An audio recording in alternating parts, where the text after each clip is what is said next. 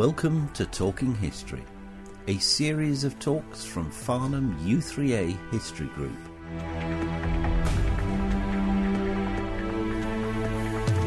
In this talk, we hear about Darwin and evolution from Sam Osmond. Part A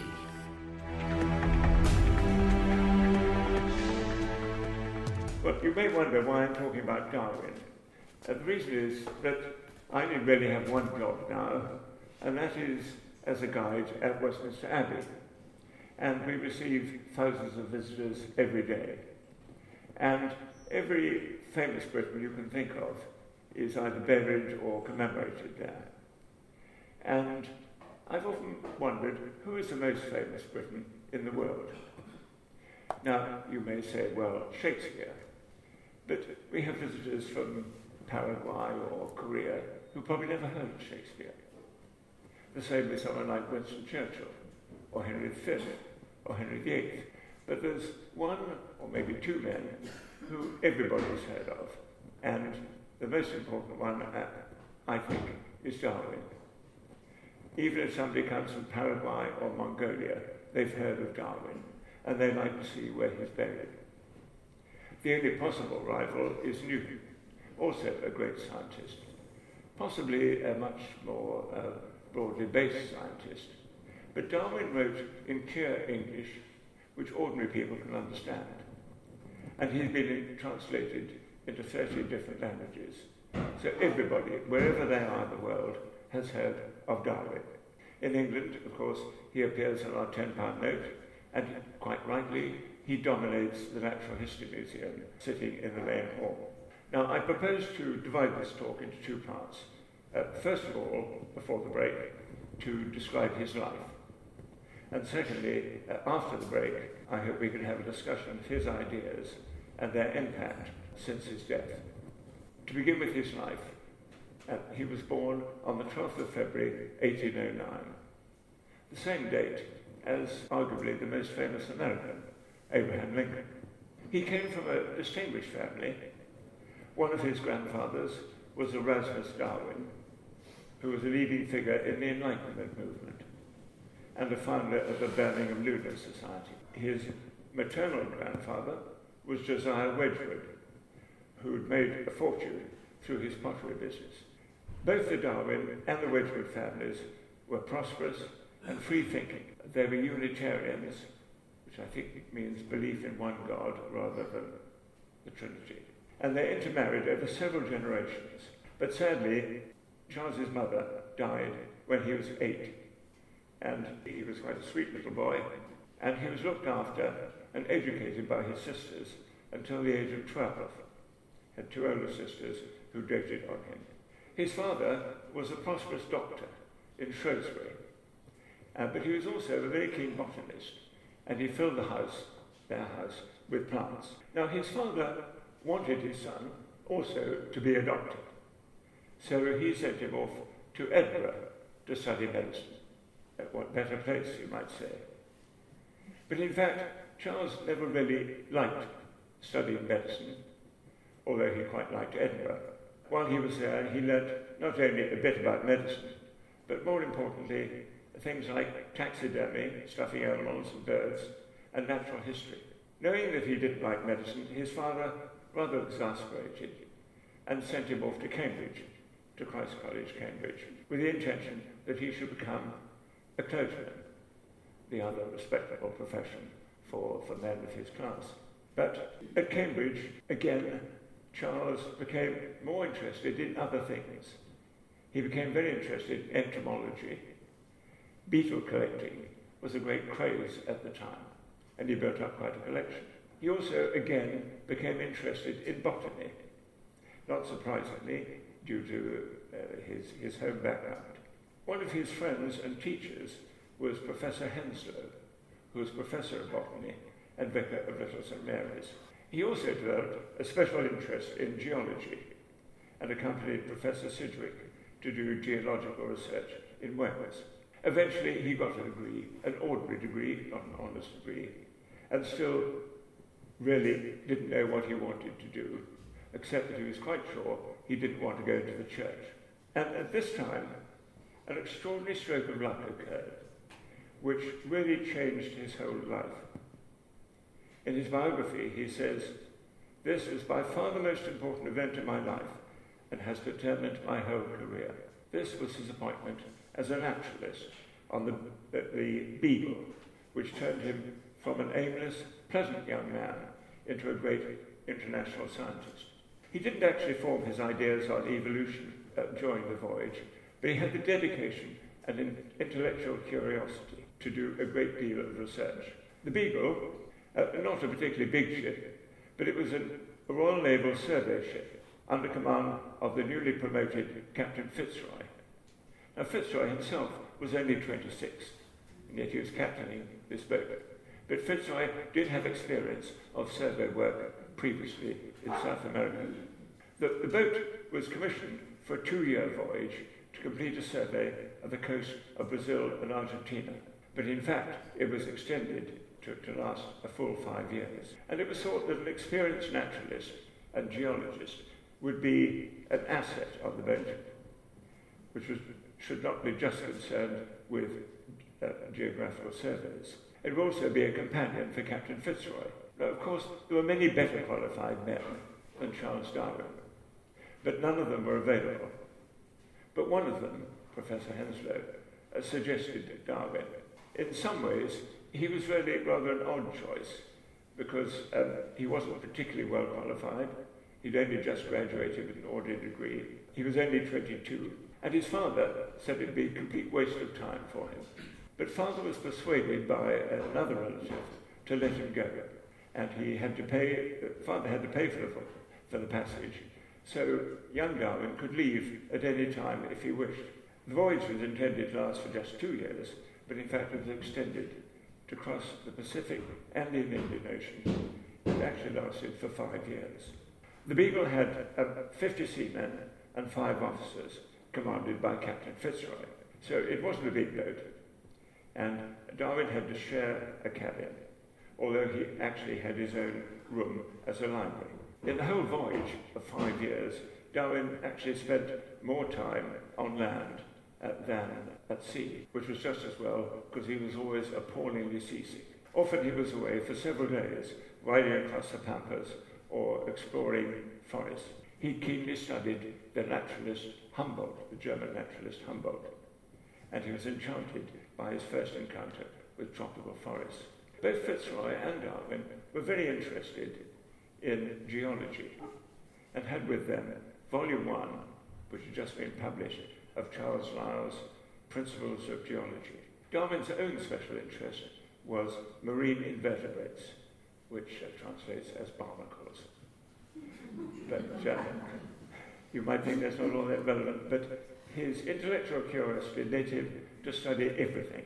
And during the voyage, he made a, a habit and was very punctilious in labeling and preserving specimens of insects, birds, fossils, stones, rocks, plants. Every time they came to a major port, he would stuff them into a barrel and send them off to his friend Professor Henslow in Cambridge. Now, it was an extensive voyage. Let me just show you their, their route. Uh, they began by going down the coast of South America, and that was their main, their main uh, uh, objective, uh, right down as far as the Falklands. And as I said, he was keenly interested in everything. He took copious notes. He collected thousands of specimens of birds and animals and fossils. In Brazil, where they went first, he hated slavery. Uh, unlike uh, Fitzroy, who defended it. He also detested the slaughter of native Indians. At the southern tip of Argentina, he met possibly the most primitive race on earth, the Fuegians. They actually had three Fuegians with them, uh, who'd been taken away three years earlier. And one of them, Jeremy Button, they released back to his people. And they noticed within a few days he became completely acclimatized. He'd thrown off all his clothes and become a true Fuegian.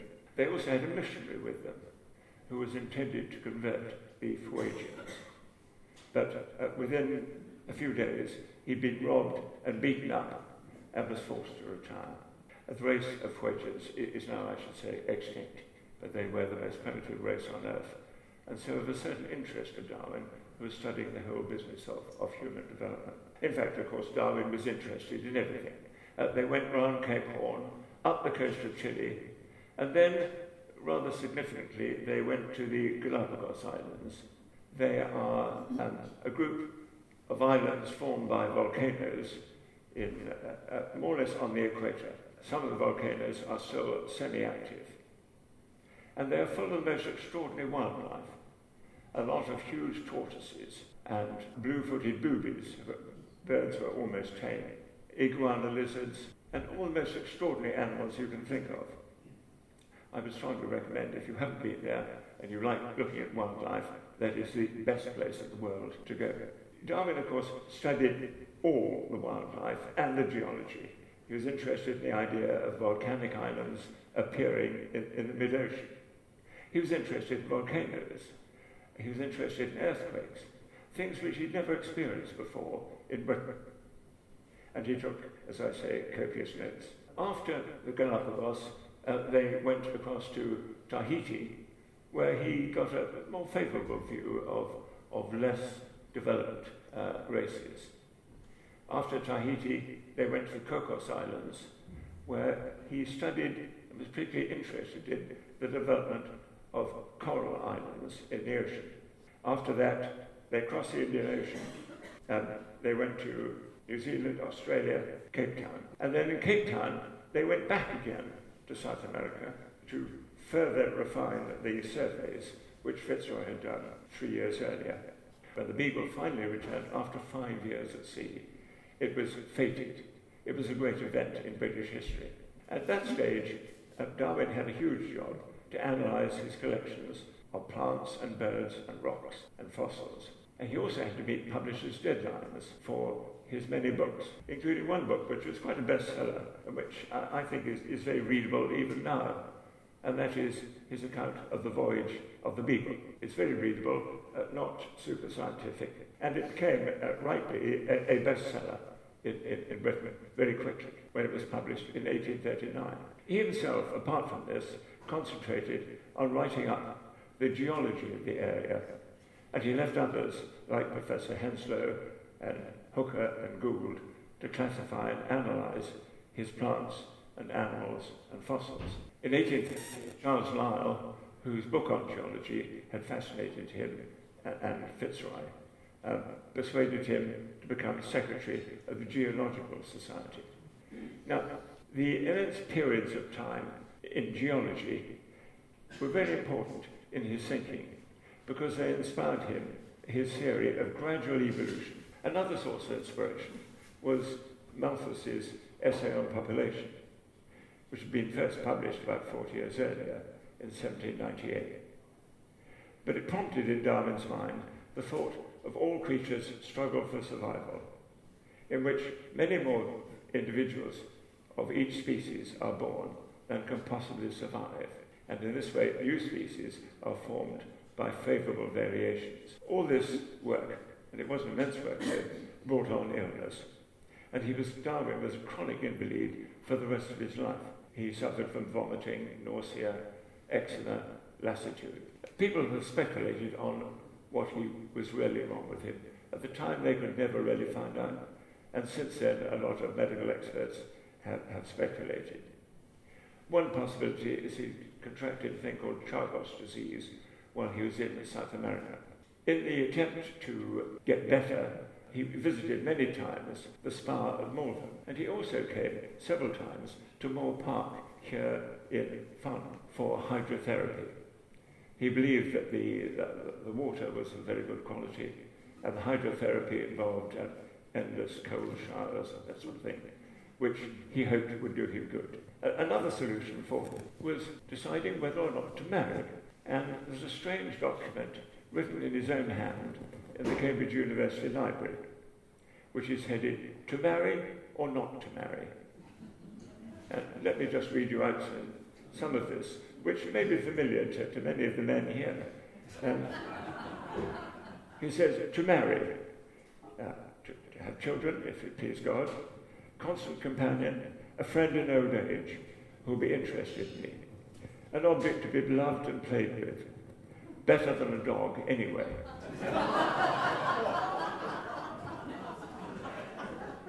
a home and someone to take care of the home, the charms of music and female chit chat. These things are good for one's health, but a terrible loss of time.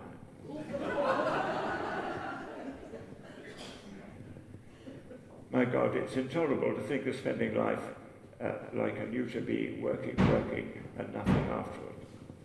No, it would be much better to uh, picture oneself with a nice soft wife on a sofa with a good fire and books and music perhaps. Well, that was one side of the equation. The other side, he has got to marry. Freedom to go where one likes, choice of society, and as much or as little of it as one wants. The conversation of clever men at clubs, not forced to visit relatives and bend in every trifle, not to have the expense and anxiety of children, possibly quarrelling, loss of time, cannot read in evenings, fatness and idleness, anxiety and responsibility, less money for books, etc., and more children forced to gain one's bread. Well, after this debate uh, with his own self at some length, he decided in the end that he should marry, and he proposed to uh, another Wedgwood, his first cousin, Emma Wedgwood, in November 1838, and they married two, two months later, in January 1839. She was a good wife, she looked after him devotedly, and they had ten children. But not all of them were healthy because, remember, Charles and Emma were first cousins. In 1842, they decided to move out of London to Down House in Kent. It's now open as an English heritage property, and, and it's well worth a visit. And Darwin did most of his thinking walking round and round a gravel path, which he called the sandwalk, around the outside of the garden. And afterwards, after each long walk, he retired to his study, uh, where he began to start to write up his thoughts. He was too sick to socialize widely, but he had enormous correspondence with people uh, around the world. And Prime Minister Gladstone even came to visit him at Down House. Eventually, after many years, uh, his great achievement came in November 1859 with the publication of, I'm sure you've guessed it, The Origin of Species. This is a rather more substantial book. It is quite readable, but it's quite long. It was an enormously important book, possibly one of the most important books ever written in, in English. And the, the main theme was that all life on Earth has evolved from one common ancestor, different species with slight variants which survive more successfully. The theory really is quite a simple one, uh, really in two parts. First of all, that in each generation there may be certain variants, certain very slight variants born. And secondly, that there's the law of the survival of the fittest. And the variants which survive more successfully tend to reproduce again and again and again over thousands of generations. They can form an entirely different species. Well, Darwin didn't pretend that his, his theory didn't have its problems. He still felt it was right. Uh, one of the things which influenced his mind was the Galapagos finches, which he'd seen on the islands. Now, there are about 10 Galapagos islands, and each of them has quite a distinctive ve- ve- vegetation, animal life.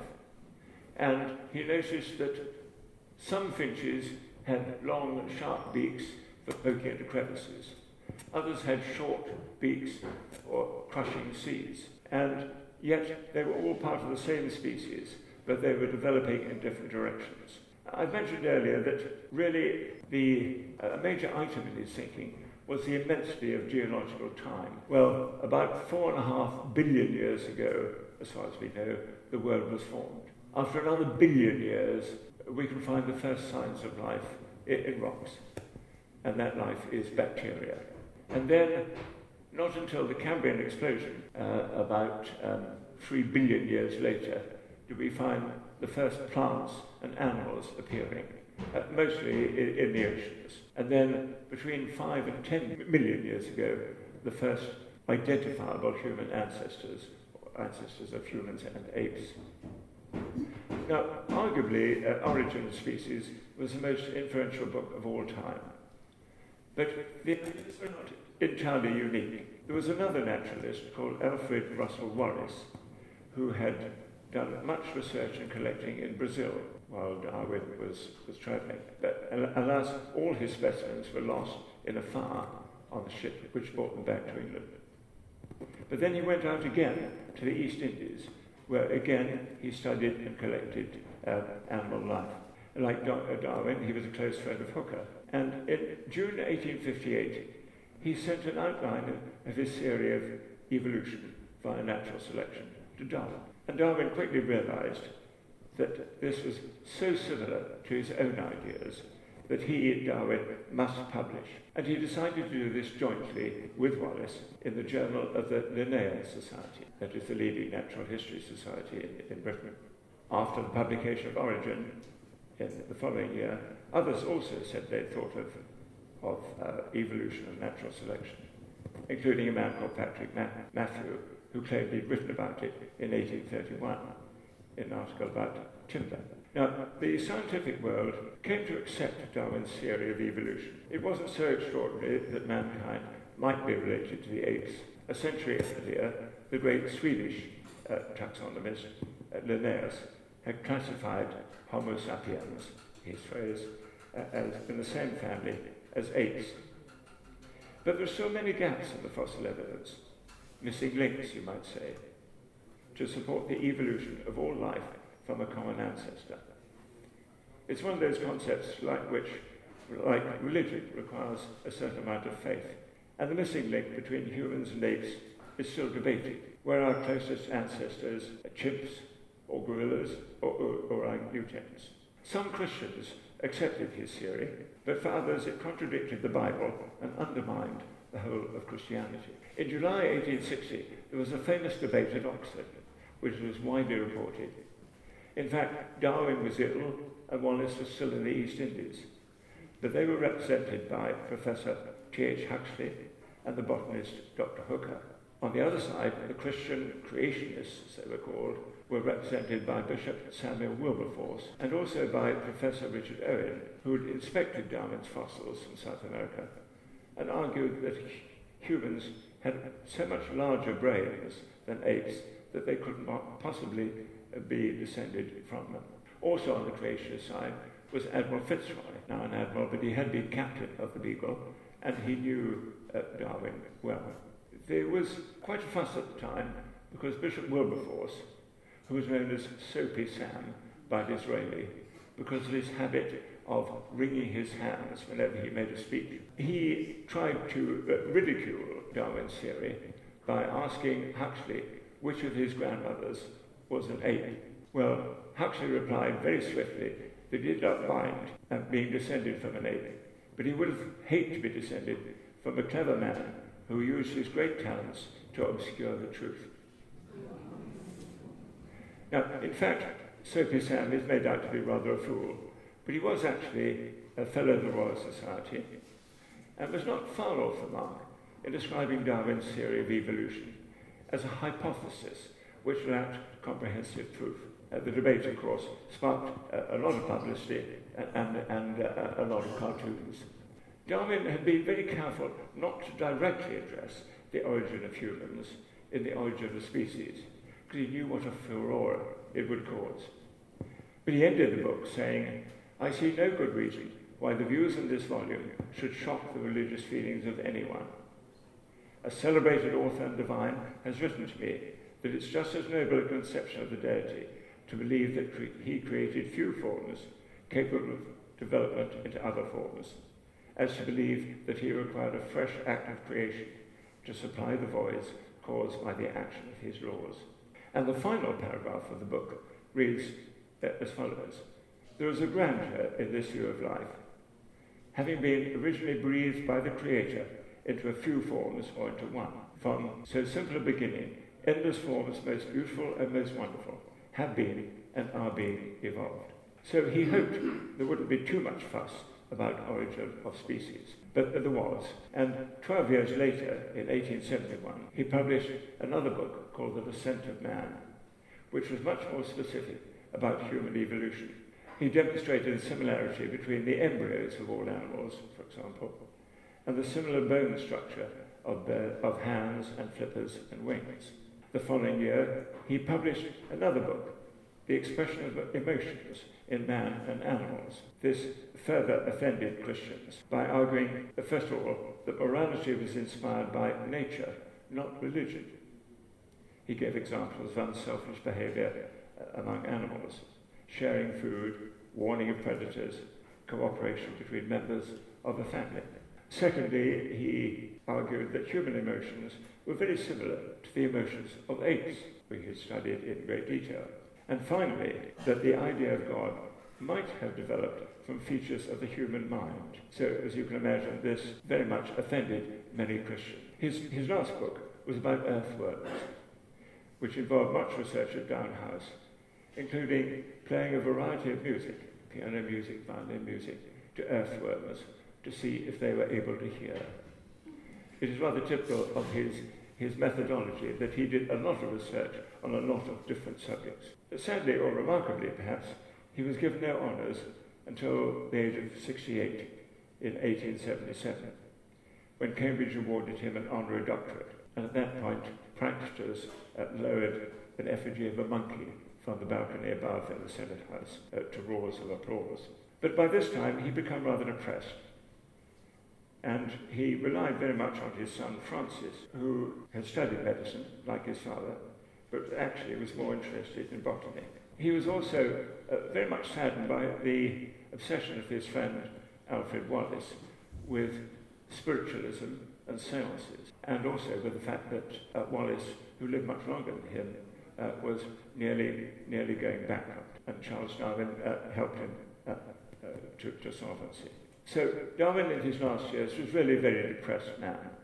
And he died in April 1882 of a heart problem, possibly related to the Chagas disease, which had haunted him for the previous 40 years. He'd expected to be buried in Down Church near Down House, but uh, there was a massive public petition uh, led by members of the Royal Society, and this uh, demanded that he should be buried in Westminster Abbey, and he lies there today next door to Newton, the other great scientist of his day. Right, that is really all I had to say about Darwin's life. Um, I was going to lead on after the, the coffee break to Darwin's ideas. I will start on this now. When discussing Darwin's ideas, which we will do mainly after uh, the break, I've really divided it into four parts. And as we have a bit of time, I'll start on Darwinism and Christianity. I've spoken quite a lot about that already, it really is a very important aspect of his theory of evolution because it changed mankind's view uh, of itself in, in Britain and, and every other Christian country. Well, as I mentioned earlier, he saw natural selection as the key to evolution. And he, he argued that since offspring tend to vary slightly from their parents, mutations that make an organism better adapted to, to its environment will be encouraged and developed by the pressures of natural selection, leading to the evolution of new species, differing widely from one another and from their common ancestor. This is really the key part of his theory of evolution. It has enormous ramifications. And the first one I want to talk about really is Darwinism and Christianity. As you can imagine, it was a major challenge to the Bible. In 1859, most people believed in the Bible as being the absolute truth. Although some doubts have been raised earlier in the century and indeed in the 18th century. Lyell's uh, books on geology indicated the Earth was much older than 5,000 years, which uh, the Bible indicated. But there was still a strong belief that God had created all creatures in their present form. In, in other words, there was no such thing as evolution.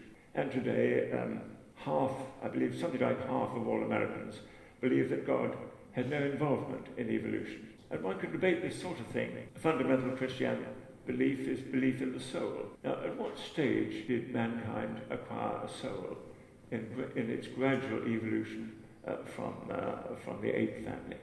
And Christians also dislike Darwin's assertion that morality depended on instinct, the selfish gene, you might call it, uh, rather than religion, because most Christians believed that Christianity was a fundamental part of morality.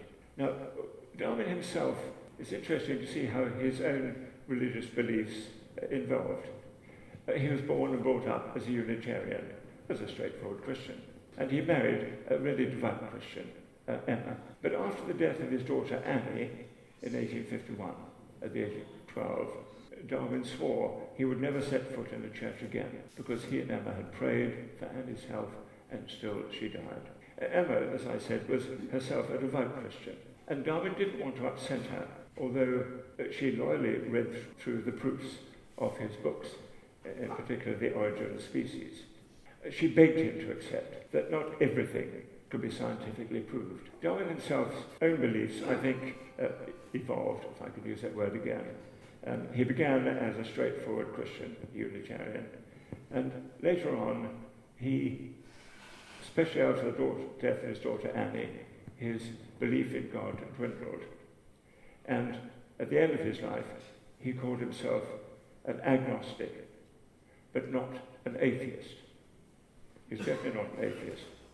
And he is, of course, buried in Westminster Abbey. But then you might argue that many people who weren't very good Christians were buried in the Abbey. The extreme view uh, of, of, of Christians who opposed him we call creationism. And most people accept it. Most Christians today accept Darwin's theory of evolution. But I still meet Americans who, as an article of religious faith, do not believe in Darwinism. These are Americans who visit the Abbey, and I show them the grave of Darwin, and they say, Why on earth is he here? They believe that the world was created in its present form that is not evolved. And all animals, all humans, exist in the form in which they were originally created by God. They are, you, you probably heard there's been a lot of controversy about creationism in the United States. A number of southern states have actually ruled in its favor. And today there are 50 creationist museums in the United States.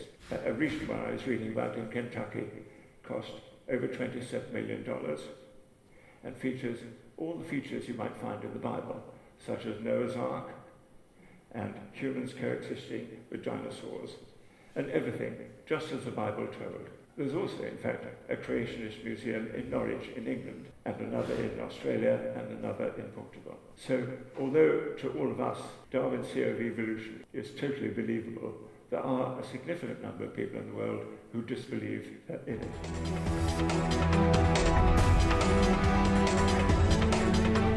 The views expressed by the speaker are not necessarily the same as those held by the team at the Mr. T podcast studio. This podcast is produced by the Mr. T podcast studio in association with the Farnham U3A Group.